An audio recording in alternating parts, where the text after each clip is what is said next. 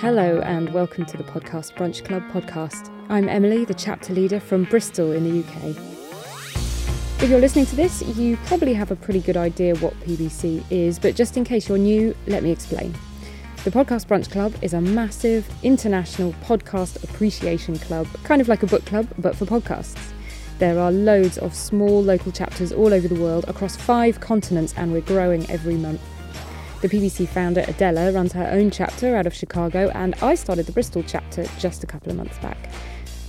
Every month, we set a listening list, a handful of different podcasts along a particular theme.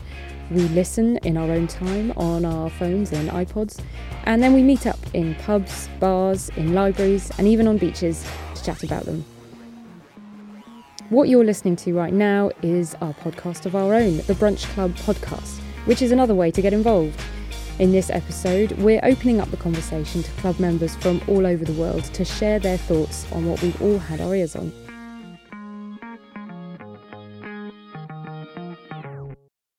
Last month's listening list was all about climate change.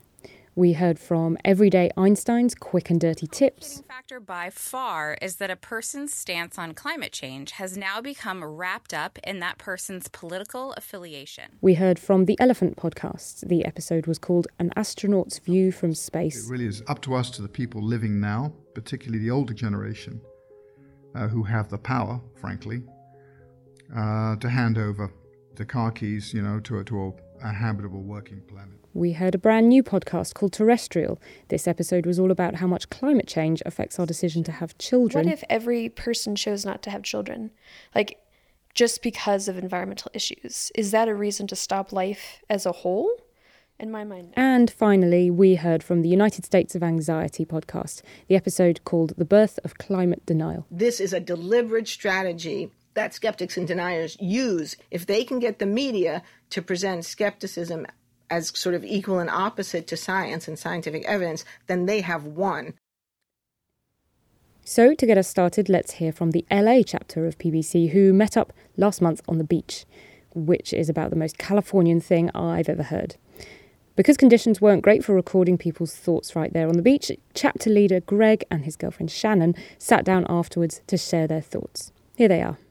So I think living in LA, you know, climate change and uh, the environment, huge topics. Everyone out here is always talking about clean energy and solar and wind and whatever we can do to not be dependent on, on dirty means of energy, if you will. Right, even the day to day recycling or any little thing that we can do to try to help the environment. Yeah, absolutely. I mean, we even talked about how other states do things where you have separate bins for food and for recycling and for trash, and like it's very sorted out to the point you get fined if you put food in the trash bin and that kind of stuff. And it's almost surprising we don't do that here in LA because I'm shocked. yeah, LA loves regulations. Yeah. especially when it comes to the environment. And we discussed when we were growing up here in the LA region, like as you came into LA when we were kids in the 80s and stuff, you would see just that that thick black haze as you entered the valley, as they call it.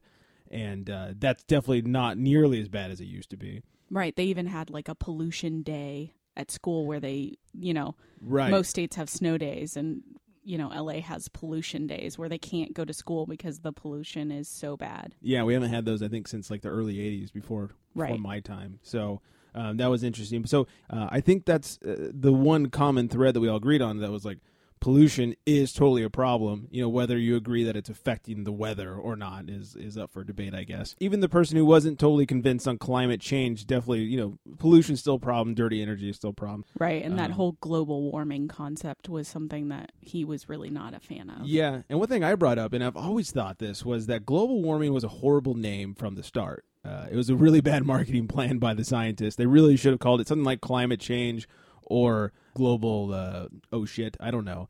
But the problem with global warming was p- places got cold. Some places got colder, and so people went, "Yeah, global warming, my you know what?" And so uh, a lot of people, you know, at that point didn't believe it was a real thing. So um, that was kind of unfortunate we talked about this before the one dissenter showed up, but everyone that was there before that uh, agreed that a some sort of child limit would definitely help the environment improve over time, and whether it's one kid or two kids, you know, the biggest problem is a good policy to enact to make that happen. Even if there was a great solution and and the scientists said like, "Oh, this is going to be the best thing in the world. Like, it's going to save us. All you have to do is not have a bunch of kids."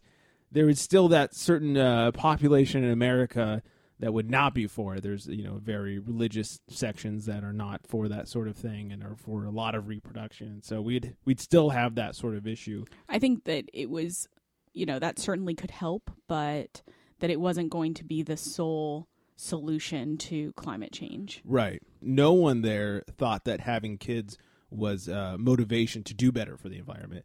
Right. It was kind of the general consensus that like, well, if kids make you do better, you were kind of already doing pretty good to begin with, and maybe you've just stepped it up a, a pinch.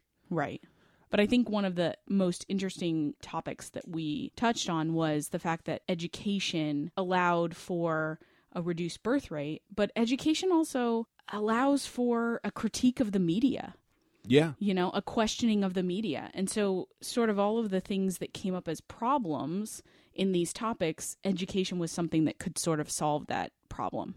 Not just trusting one media source for what Right. they're saying to you. Absolutely. No matter which side you're on and which side they're on, you shouldn't just trust one source. We talked about the media a lot, especially out here. You know, we're the second largest market, and everyone we know works in the industry. So the way you perceive things has a lot to do with media and kind of the, the, the channel you watch, whether it's Fox News or CNN. It's very different views on the same topic. Depending on who you watch, it, whether it's climate change or vaccines, you know, they might have people on, on various sides of that story. The news needs ratings, so what they do is they get the the crazy people on either side of the fight because you know middle of the road is not exciting Right. and not a ratings grabber. Yeah, the extreme sell. Exactly. One of the questions was Is it the problem of our time or is this just hyperbole? And I think the uh, agreement was that it is the problem of our time, but kind of because we now know about it. Like, you know, in 1900, when the Industrial Revolution was full swing and people were using coal for everything, I don't think they knew how bad it was. And now we have ways to measure air quality and such. Right. And I think that you can look at the science of it and know that the fundamental theories that are there are factual. So you can look at the fact that more CO2 means that it's going to be warmer. Right. And you can look and see that population is growing and that humans produce CO2. And Well, and the cows know, we eat. right you know, and the animals. Yeah, all of and that all the cars we drive. and you know that we're tearing down rainforests and Mhm. and constantly cutting down trees and that those are the things that use the CO2 so clearly at least to some extent you have to believe that it'll get warmer just because there will be more CO2 and so if you want your population to grow at the rate that it's growing something has to be done or the population needs to not grow I think in the broad scheme of things, the consensus as far as how you would eventually solve the problem of climate change is economics and larger companies making it more affordable to do a cleaner version of whatever we're doing now. For example, Volvo, the car company, has pledged, I think it's by 2025, to make Right. no more fossil fuel vehicles, not even hybrids, like only electric. And it's things like that you know technology becoming cheaper which is going to kind of drive it. You know even if it's not because you want to save the environment well all of a sudden you can afford an electric car. It might be cheaper than gas and it's a hell of a lot easier just to fill up in your garage than it is to go to a gas station every couple of days whatever it is. So that kind of i think was the general uh, agreement that economics is what's going to drive this um, you know policy will help but economics will be the big determining factor because there's companies that will purposely go you know against the law and pay the fine because that's still cheaper than changing their methods Right. Well, and economics will make it more mainstream. So the Right. convenience factor was something that we talked about. It has to be convenient to recycle or to have an electric vehicle. I mean, in LA, you know, we're talking about people with a, a 70 mile commute. right And if their electric vehicle only goes 40 miles, that means that mid commute they have to stop and recharge their car. That's just not feasible for someone on a day to day basis. And so, as the economic advantages come about, the convenience comes about, and then it becomes easier for people to do things that are better. right and you talk about convenience your last apartment didn't have a recycling Right. can so in order to recycle if you lived at that apartment complex you had to schlep it to a recycling complex of Which some I sort did. which you did, which was horrible. But um, last thing I'll, I'll touch here before we get out of here is one of the people today said, believe it or not, most people agree that clean energy is good. Like whether you agree in climate change or not, it seems like everyone agrees that clean energy is good. You know, solar energy is good, uh, wind energy is good. Obviously, there's issues with some clean energies as far as like the the trash that they produce, as far as like a Prius. You can't really recycle a Prius yet. They haven't figured that out. But uh, clean energy is good energy, and whether you believe in climate change or not, you still want clean energy. Right. I think that relates back to like LA being polluted in the 70s and 80s. And right. So, uh, anyways, I think that's it for us. Thank Yeah. you guys for listening to us ramble. If anybody's ever visiting the LA region, hit us up. We'd love to have you at one of our super California beach trips. Yeah. Even in December, it doesn't get cold here. Happy hour of the beach. Absolutely. Bye, everybody.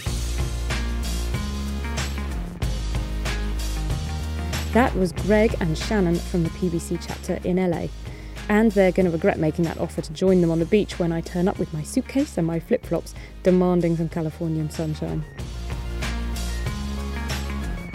My group in Bristol had some fairly similar discussions. Bristol is a pretty left leaning city in the UK, and there's a lot of people here who care very deeply about renewable energy, recycling, and doing what we can to save the planet. But we came to pretty similar conclusions when it came to the having kids issue. None of us really thought that it's ever going to be much of a trend to give up your chance to have children just because of the carbon they give off. Even the most hardened environmentalist is probably still going to have kids if they want them. Along with the LA chapter's point about education often being a starting point for changing attitudes, we discussed how important government intervention can be. For example, even in a country like the UK, where nearly everyone recycles nearly all the time, it still took government intervention to stop us using plastic shopping bags. The 5p plastic bag charge came into the UK around two years ago, and plastic bag use has dropped something like 85% since it came in, so we still needed the nudge. Next up is Sarah De Silva from the PBC chapter in Houston. Her group had some pretty interesting discussions about the link between climate change science and politics. In our group, we talked about how even 10 or 15, 20 years ago, nobody would have even thought that climate change was not a thing, that it was just science, you just accepted it.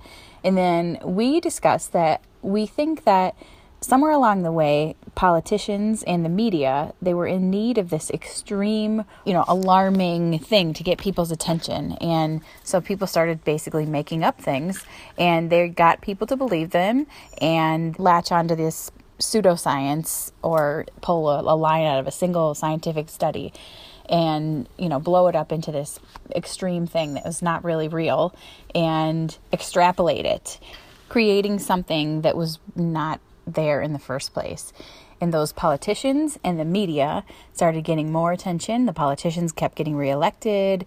They found their base of people who were willing to believe those things because they didn't agree with what the status quo was.